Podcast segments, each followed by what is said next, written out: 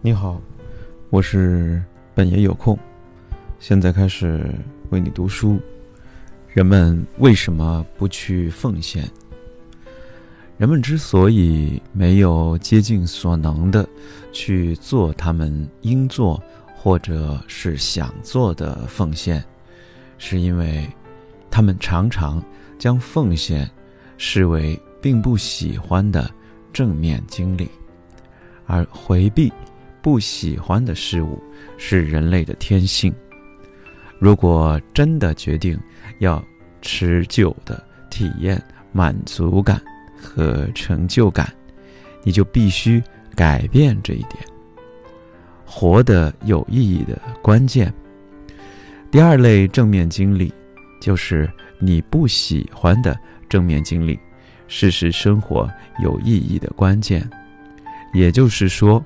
要从长远角度改变你的人生，就得找出法子，将你不喜欢的正面的经历，转化为你乐在其中的正面经历。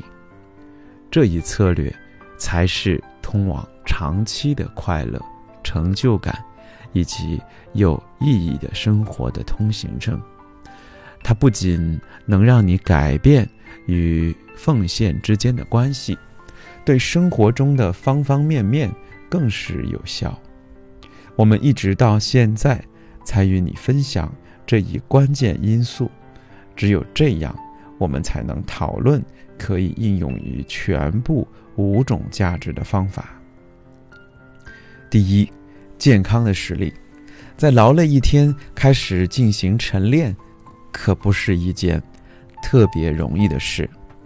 相比之下，还是再睡三十分钟更为舒适和轻松。但毫无疑问，你也知道哪一个对你来说更好。晨练会使一天有一个良好的开端，为你提供一天的活力和能量，比早起、比半小时的睡眠，当然还是晨练对你更有好处。第二，人际关系实力。在辛苦工作一天之后回到家，还要花一小时与你爱的人们进行有意义的谈话，相比之下，还是迷失在电视机那令人昏昏欲睡的图像中要容易得多。但是，让我重申一遍，与伴侣或者密友的晚间对话，会巩固你的人生关系、你的人际关系，为你的人生，也是为他们的人生。增添的价值要多得多，而这个是电视永远都做不到的。第三，热情的实力。晚上，你的朋友和同事们都在酒吧中喝酒，而你却待在家里，着迷地做着自己热爱的事情，这可不是一件容易的事。出门喝点酒，吃点墨西哥玉米片，与朋友们进行一些。短暂的交流可是要容易得多。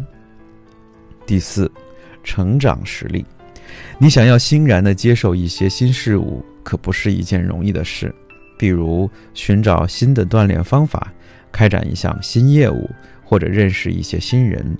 相比之下，继续做着你正在做的事情，维持着令自己舒服的状态，因为害怕失败，所以避免去尝试新事物。做起来要容易得多。第五，奉献实力，同样在奉献方面，要在周六早上起床去参加社区活动，可不是一件容易的事。相比之下，在家做点家务，打开电视看看本赛季的赛事，或者干脆什么都不做，要容易得多。关键是总会有一些事物来引诱你。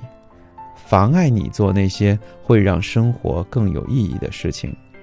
好消息是，将你不喜欢的正面经历转化为你乐在其中的正面经历，就可以避免这些诱惑。通过这种方式，一切与你人生相关的正面经历都会令人去愉悦。